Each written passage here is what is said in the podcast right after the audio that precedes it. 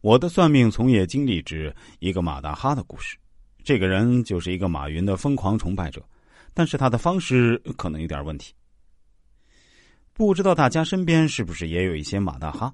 他们做事情总是丢三落四，而且老是不长记性。你提醒了他一次，甚至好几次的事情，最终他都还是会忘记，或者硬生生的给你搞砸了。我今天要说的这个故事，主人公叫阿祖，他就是一个典型的马大哈。这个阿祖是我们一个村子里的，我们可以说是小时候一起长大，所以也算是知根知底。因为名字里有个“祖”字，所以大家都叫他阿祖。话说小时候我叫他阿祖，老感觉是吃亏了，像是被他占了便宜一样。年纪轻轻的，怎么就带个祖呢？后来才知道娱乐圈里有个吴彦祖，我的心里算平衡了起来。这个阿祖马大哈到什么程度呢？就拿前几天他跟我聊天说的一个故事吧。只见他非常兴奋的对我说：“哎，你知道吗？马克思成为世界首富了。虽然美国走的是资本主义道路，但是他们国家居然被一个叫马克思的人做了首富。”他的这一番话听得我一脸懵逼。仔细一想，哦，原来是特斯拉汽车的老板马斯克成了世界首富。从这里大家就可以知道这阿祖得有多粗心。而且在聊天的过程中，艾祖还好几次把特斯拉说成了特拉斯，我就一再对他说：“你看看啊，这么多年了，一点都没有改变，你就不能认真把新闻里的字儿看清楚吗？搞得每天闹笑话。”只见阿祖回答说：“差不多就行了，要这么仔细干什么？”不过这种事情，在我和阿祖交往的过程中，已经是习以为常了。真的是随便举几个例子，我都可以说出一大堆。比如，他老认为周杰伦的老婆叫林坤，我一直对他说叫昆凌。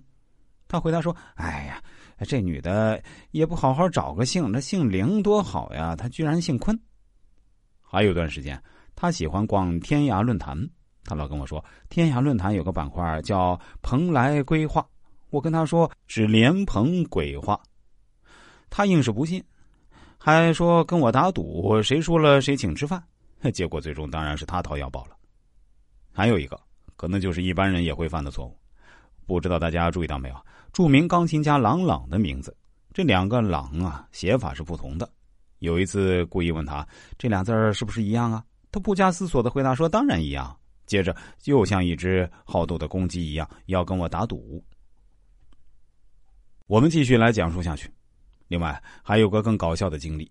某一次，阿祖跟着一群人去看海洋生物展会，回来后，阿祖对我说：“哎，你知道吗？世界上居然还有一种鱼叫马大哈鱼，哈哈，跟我的外号一模一样。”我说：“你搞清楚没有啊？世界上可没什么马大哈鱼，那应该叫大马哈鱼吧？”“呃，哦，你让我想想啊。”只见阿祖挠着头说：“哎，对了，好像真的叫大马哈鱼。哎，还是你有学问。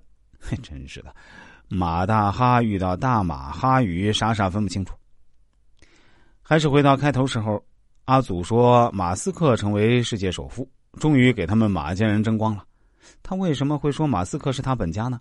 因为他外号叫马大哈嘛，而且他自己也不排斥这个外号，认为这个名字挺适合他，他自己也挺喜欢的。那么阿祖为什么会喜欢马大哈这个名字呢？其实最初他也有过一段时间的排斥期，但后来因为马云火了，马化腾也火了。阿祖认为，姓马的人几乎都是财神爷一般的存在，于是欣然接受了马大哈这个名字，并且认为这个名字能够让他自己沾沾马家的光。虽然他本人并不姓马。为了讲述方便，我们在这里还是一律叫他阿祖好了。当然，阿祖最喜欢的还是马云，这家伙是马云的疯狂粉丝，严格说来是个脑残粉。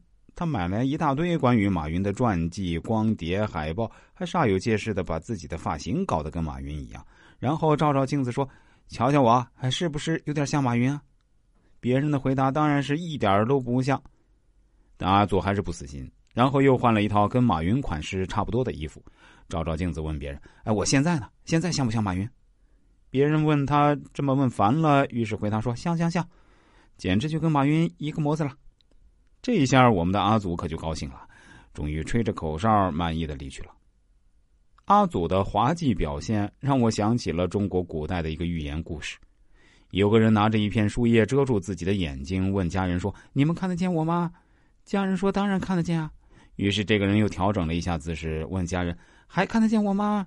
家人被他问烦了，于是敷衍说：“啊，看不见了，看不见了。”听完后，这个人非常开心，于是把这片叶子遮住眼睛，去街上偷东西。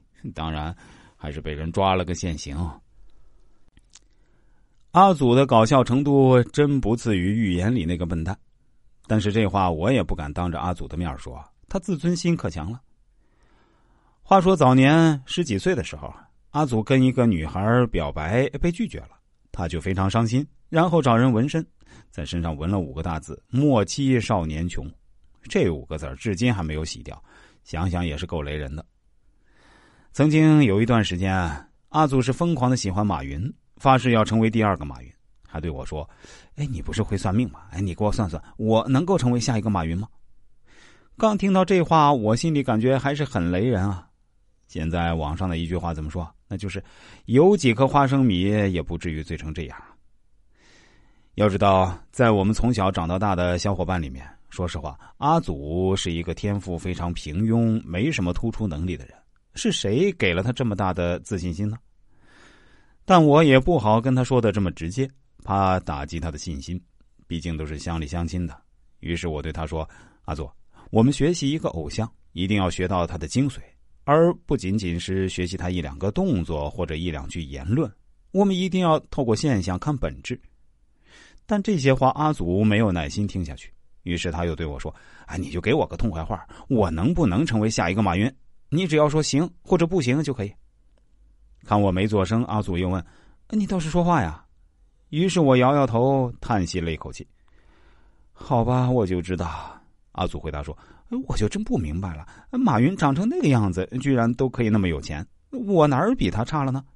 他也不过是一个二本毕业，那我也是二本毕业呀。”我对他说：“阿祖，马云其实不是我们想象的那么简单，你可千万不要把他跟那个小明星联系在一起啊。”实际上，马云是一个社交能力非常强、气场非常强、心理素质超级好的人。另外，人家看事情的眼光很高的，做事很有前瞻性。他的这种大局观是我们一般人真学不来的。最重要的是，马云有很强的行动力。你首先得让自己行动起来，才有可能成功吧？这就好比骑自行车一样，你不能老说自己的这辆自行车性能多好，你得先动起来，让人家看看才行啊。